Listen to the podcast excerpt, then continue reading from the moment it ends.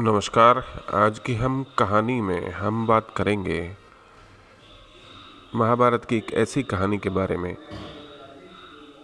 जब पांडव जो है वनवास में थे और उस समय वनवास के समय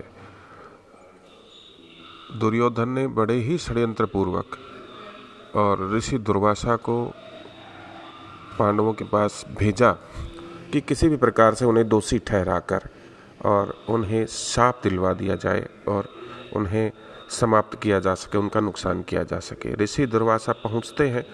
बड़ी योजना पूर्वक ऐसा प्लान किया गया कि ऋषि दुर्वासा पहुंचते हैं लंच के बाद में, जब दोपहर का खाना खा चुके होते हैं पांडव। अब चूंकि पांडवों के पास कोई साधन तो थे नहीं, तो सूर्यदेव ने एक ऐसा बर्तन अक्षय पत्र द्रौपदी को दिया हुआ था जिससे कि जब तक द्रौपदी स्वयं भोजन नहीं कर लेती है उसमें से भोजन समाप्त नहीं होता था, चाहे कितने भी लोग उसमें खाना खाकर निकल जाएं। तो जब तक पूरा परिवार, उनके आसपास के लोग जब तक पूरा भोजन नहीं कर लेते थे, अक्षय पात्र में भोजन समाप्त नहीं होता था। सब भोजन कर चुके थे और द्रौपदी ने भी भोजन कर लिया। उसके बाद जब ऋषि दुर्वासा पहुँचते हैं और उनके हजारों शिष्य उनके साथ में, अब द्रौपदी देखकर घबरा गई और उन्होंने कहा कि हमें भूख लगी है, हमें सबको भोजन करना है। तब द्रौपदी सोचती है कि अब मैं भोजन कर चुकी हूँ, अब तो अक्षय पात्र भोजन बनाएगा नहीं, तो इसलिए अब क्या करूँ।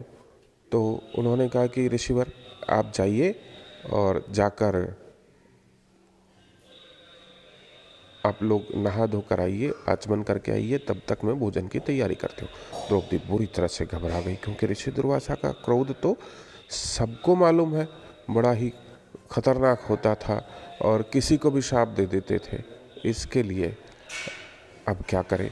तो ऐसे संकट के समय में उन्होंने कहा कि आज पूरे परिवार को विनाश से बचाना है। उन्होंने भगवान श्री कृष्ण से प्रार्थना की कि हे भगवान आप मेरी रक्षा कीजिए। तो शास्त्रों में कहा गया है कि जब भी मन से हम भगवान को पुकारते हैं, भगवान हमारे लिए कोई न कोई रास्ता ज़रूर निकालते हैं।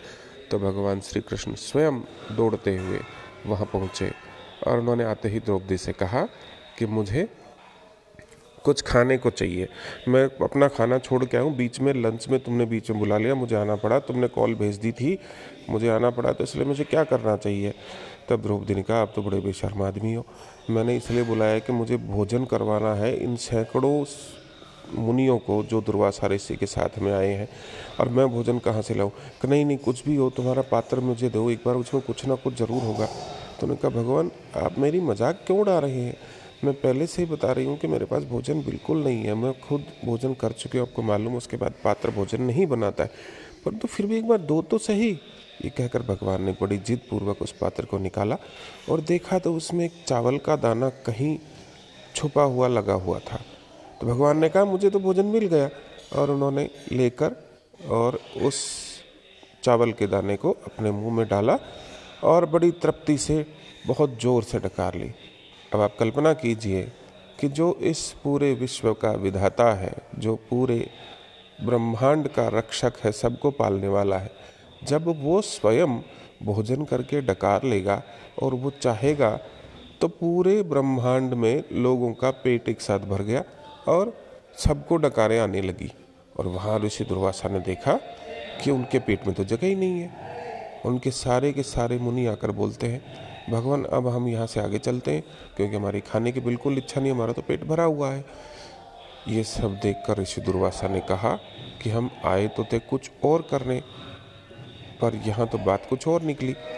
अगर हम वापस जाकर और वहाँ पर भोजन के लिए मना करते हैं तो द्रौपदी नाराज़ होगी, और चूँकि द्रौपदी तो बहुत बड़ी तपस्वी सन्यासिनी है और अगर उसने हमें शाप दे दिया तो, इसलिए उन्होंने कहा चलो चलो यहाँ से चुपचाप निकल लो, भलाई इसी में है। और इस प्रकार से ऋषि दुर्वासा बिना आश्रम में आए वहाँ से निकल गए। पीछे से जब पांडव पीछे दौड़े कि हे भगवान आपको भोजन करना है, आप चलिए हमारे, आप तो उन्होंने दूर से ही कहा नहीं नहीं हमारा पेट भरा हुआ, हम वापस नहीं आएंगे।